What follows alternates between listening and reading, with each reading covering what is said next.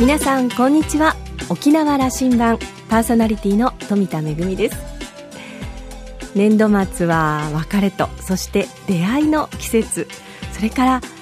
来年度どんなことをしようかといろんなことを計画する時期でもありますよね。私も来年度どんな舞台を作ろうかななんてこう胸ワクワクなんですけれどもでもその前に大切な大切な今年度の締めというのをしないといけません。あのいわゆる書類ペーパーワークの方なんですけれどもあのなかなかね取り掛かるまでが遅かったりして あの毎年いつも年度末は穏やかな気持ちで迎えようなんて思ってるんですけれども結局最後の最後までバタバタしてしまうというような感じです。今頃日曜日なんですが休日出勤していらっしゃる方もいらっしゃるかもしれませんね。もうちょっとです。頑張りましょう。さあ沖縄羅針盤今日も5時までお届けいたします。どうぞお付き合いください。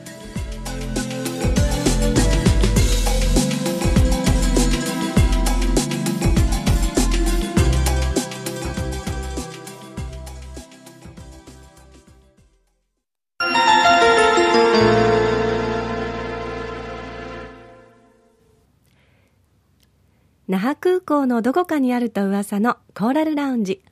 今週は衆議院議員で自民党政策調査会長の茂木敏光さんと、ラウンジ常連客で沖縄大学地域研究所特別研究員の島田克也さんとのおしゃべりです。茂木さんは1955年生まれ、栃木県のご出身です。東京大学を卒業後、ハーバード大学大学院にて行政学修士を取得。帰国後はマルベニや読売新聞社の勤務を経てマッキンゼーカンパニーでコンサルタントを務めます。1993年の衆議院選挙で初当選。現在は当選8回目を数えます。外務副大臣を経て2003年には小泉内閣で沖縄北方担当大臣を務めました。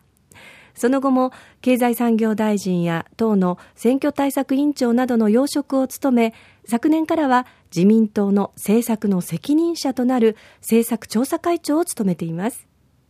沖縄関係の政策にも造形が深く、政府の沖縄政策や沖縄の政治情勢などについてざっくばらんにお話ししていただきました。今回はその前編です。どうぞ。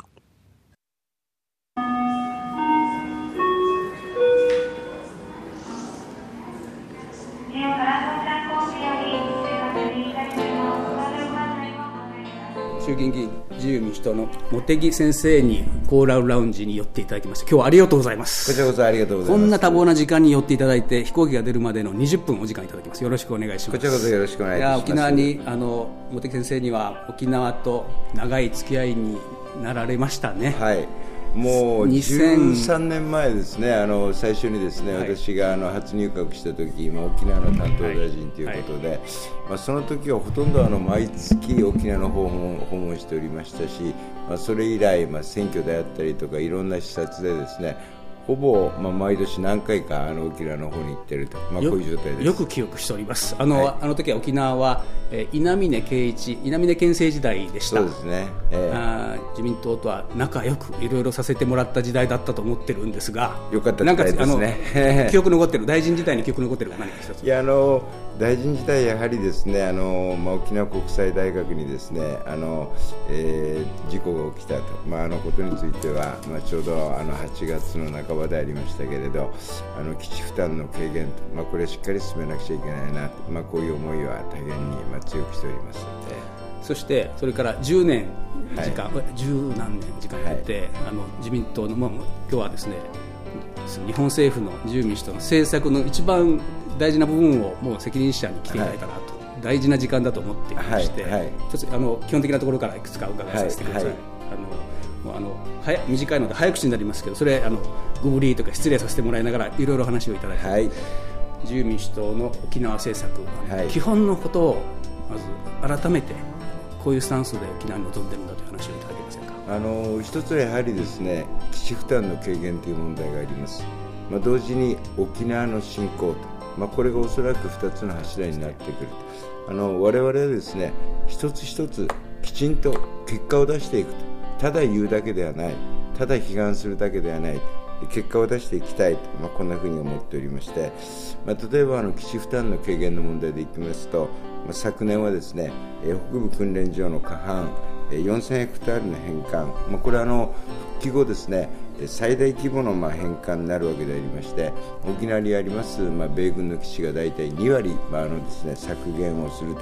まあ、面積としてあの嘉手納飛行場、まあ、この2つ分がですね、えー、返還ということで大変あの意義深いものだと思っております。あの空中給油機あのこの普天間からのですね岩国への移住、まあ、これも2年前に完了させました、まあ、これによりましてですね、えー、普天間飛行場に今所在をしておりました固定翼機の大部分が沖縄の県外にまあ移住してですね軍人軍属、えー、870人、えー、これがまあ転出をしたわけであります、まあ、それ以外にもですね西普天間住宅の返還であったりオスプレイ訓練の一節こういったことも行ってまいりました。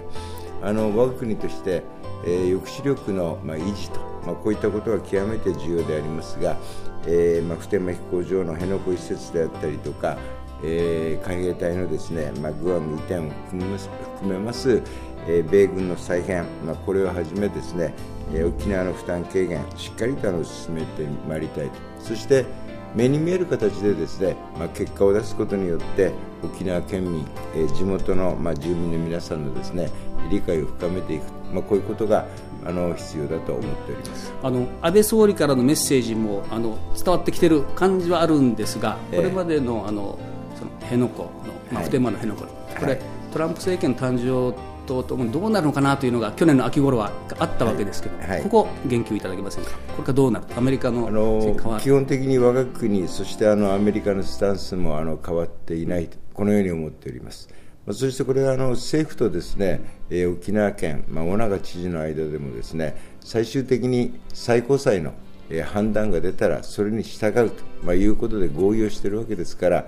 それに沿って物事が進んでいくと、まあ、いうことを期待したいと思っています。基地問題の話大きいんですけどもあのここは振興策の話はちょっと後ろの方に聞かせてもらうとして、はい、じゃあその北部訓練所の返還あの、はい、式典にもはい、私も出席しました。ね、はい、知事が出なかったんですよ。はい、はい。どうぞもう率直なところあの、うん、残念だと思うんですね、うん、やはりあのいろいろ例えばあの国とですね、えー、都道府県、まあ、完全にあの考えが一致しないところは別に沖縄に限らずあるわけでありますけれどいいことはいいと、うん、そしてやっぱり考えの違うところは、えー、県の方からもいろいろお話をしていただいて何らかの形でですね一致点を見出す、まあ、こういう努力が必要だと思っておりましてあの返還が悪いっていう人は私いないと思います、えー、でも政府がやったからですね、えー、それはいかないと。何かの反対集会かなんかに出る。これやっぱりちょっとですね、えー、どうなのかなって感じを持ってます。そこは多く県民の多くもそう思ってる人は多いかもしれません、はい、あのちょうどあの空間は、えー、国立公園に指定があって、はい、来年は世界はい、世界自然遺産にという、それこそ世界中が注目する空間になりそうなんですよ。あのやはりですね、私、何度も沖縄に行ってますけれど、やっぱりあの温暖な気候であったりとかですねアジアの中心に位置すると、まあ、こういう地理的な優位性であったり、まあ、さらにはその沖縄の持っているですね、えー、独特の自然、えー、素晴らしい自然環境、えー、こういったものを生かしたですねさまざまな取り組みっていうのは私はできるしそこの中であそこをですね世界遺産にしていく。あの政府としてもぜひ全面的にですねバックアップしたいと思ってますし、もちろん自民党としてもそうしたいと思ってます、うん、あの尾長知事とも過去には仲良くいろいろ話せる時期もありましたですよね。もちろんです、あの県連の幹事長までやってましたから、あの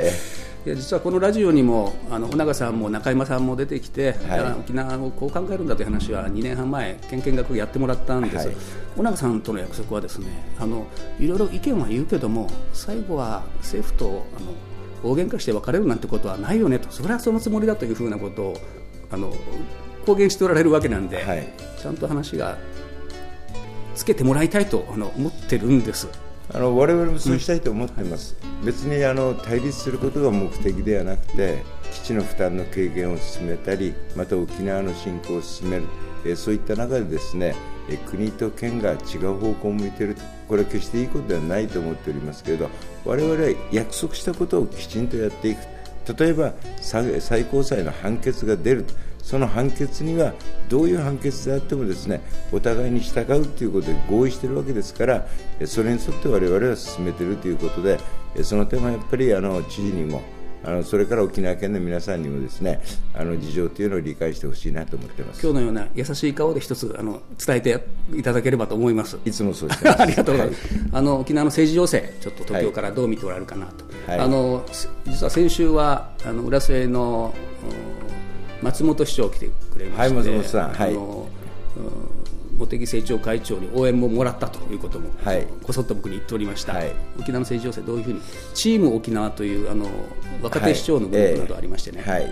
えー、うん。あのやはりですね、まあ、批判、そしてあの反対を繰り返しているだけでもですだけではですね、えー、基地負担の軽減であったりとか、まあ、沖縄の振興、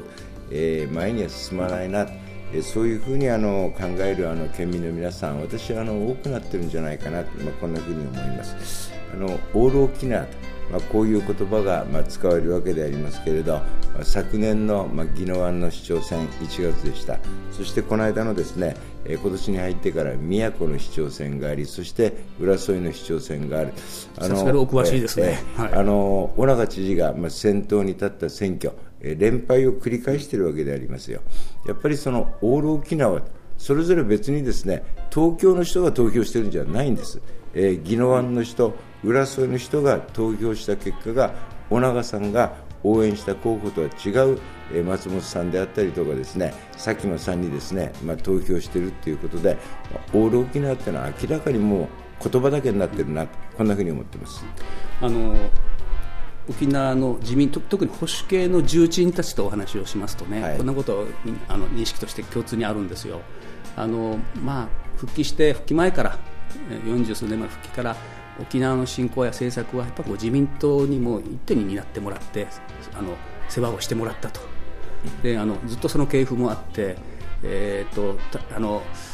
小渕恵三さん橋本龍太郎さん野中宏さん、えー、ずっとこう梶山さん。ずっとある中、はい、どうもこのこの10年あのそれこそ茂木先生が大臣を務めた頃から、はい、ああの総理の頃から、はい、あの少し冷たくなったなということの空気が、自民党保守系の空気の中にあるんです、うん、この辺あのもう少し話しやすくなるような空気が作れないかなというふうな沖縄側のこれはですね、はい、特に重鎮です、ね、うん、あの私思うんですけど例えばあの、まあ、昨年から政調会長をやっております、まあ、そしてあの今あの国会の方でもちょうどですね平成29年度の予算、まあ、そしてまあ税制改正の議論進んでいるわけでありますけれどあの今年度末つまりあの3月がですねまあ、期限になっておりました沖縄関係の税制あの全項目ですね、はい、あの適用の延長を行うことにしたわけでありましてオリオンビールであったりとか青森あのお酒の、まあ、製造というのはですね沖縄の、まあ、貴重な産業だと思っておりまして、まあ、酒税の、まあ、軽減措置これもあの2年間延長することに、まあ、したわけでありまして我々としてはそういう環境整備をするとまたあの沖縄の取り組みをバックアップをするとあのこれまでも続けてきましたしこれからも続けていきたいと思ってますけれどむしろやっぱり、まあ、そういうですね今あのチーム沖縄と、まあ、こういう言葉を使われると思うんですけれど自分たちが沖縄を引っ張っていくんだと誰かにやってもらうというよりも自分たちが引っ張っていく、まあ、こういうですね気概を持って取り組んでもらう。それで結果を出すということがやっぱりですね、沖縄県民の皆さん、まあ、地域の皆さんのですね、えー、支持を広げていくと、まあ、いうことにつながるんじゃないかなと私は思います。あの自由民主党として沖縄の世話の仕方相談の乗り方も変わってきたんだと。ここういうことでいいですか？そうじゃないです。あの変わっていません。あの変わっていないと思ってますまあ、ただ例えば知事が変わったりと、まあ、そういうことでコミュニケーションが取りにくくなったりと、まあ、いう部分もありますけど基本的に振興予算も相当な額をですね、まあ、積んでいるわけでありまして我々は環境整備をきちんとしている確かに今沖縄県内の情勢が政治情勢が難しいところはあるんだと思いますけれどやっぱりこれ沖縄だけじゃなくてどの県もですねやっぱり中心になるのは県民の皆さんなんですよ。知事であったりそしてまた県議会であったり市長さん市議会であったりその中心になる人たちに頑張ってもらうそれを国もバックアップするこれが基本姿勢なんだと思います。あのチーム沖縄のあの市長この番組にもよく来てくれますけどね、はいはい、大変政策力推進力もある若手市長たちも出てきてるんですが、はい、そこはコミュニケーション茂木先生やったりとはできてる？あのそう思ってます、それは。あの佐喜眞さんともそうですし、松本さんともそうですしあの今度はうるまのあの市長選ももうすぐありますからあのしっかりやりたいと思ってます。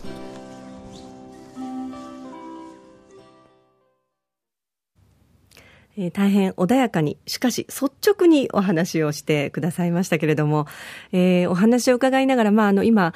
県と国が対立するような構造があって、でもあのお互いに、対立したいわけじゃない、そこを目指しているわけではなくて、あのきちんと落としどころを見つけたいというようなお話でしたけれども、まあでも私はお話を伺いながらちょっと思ったのが、まあ目の前で起きてることをきちんと、まああのみんなで解決策を探っていくというのも大切なんですけれども、その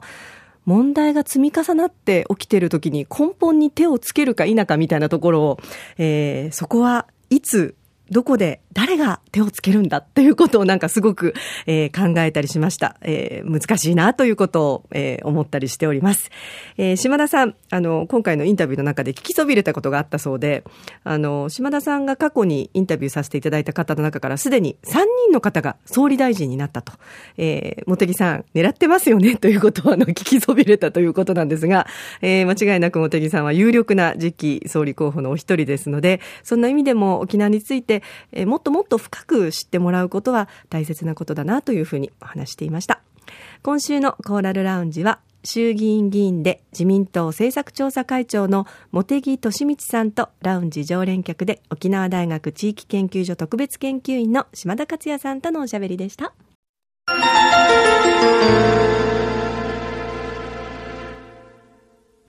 めぐみのあしゃぎだよりのコーナーです。今日は舞台公演のご案内ですよ。劇団ビーチロックの旗揚げ3周年を記念して行われます第12回本公演沖縄シンデレラブルースの公演が今度の同日、ギノ座のガラマンホールで行われます。えー、こちらはですね、激動の1970年代の沖縄を舞台に閉鎖を迫られているミュージックバーの娘が時代のうねりに翻弄されながらもスーパースターの階段を登っていくという物語です。泣き人を拠点にする劇団ビーチロックの最新作、そして旗揚げ3周年の集大成となる必見の舞台となっています。沖縄屈指のブルースシンガー、ひとしさんと共に生きる強さを届ける渾身の一作となっています。えー、こちらはですね、会場がえー、ギノ座のガラマンホールです。えー、25日の土曜日が1時と6時の2回公演。そして、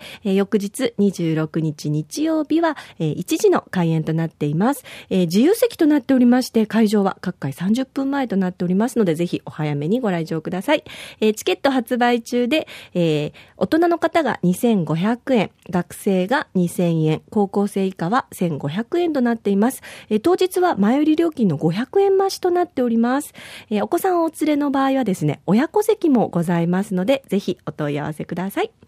えー、お問い合わせ、チケット購入は、電話番号0980-56-1126、0980-56-1126 56-1126番へお問い合わせください。えー、会場すぐ近くの駐車場がいっぱいになると5分ほど歩く場所に、えー、駐車いただく形となりますので、ぜひあのお時間には余裕を持ってお早めにお越しください。えー、まああの、たくさんの方がね、応援しているという舞台です。ぜひご覧ください。めぐみのあしゃぎだよりのコーナーでした。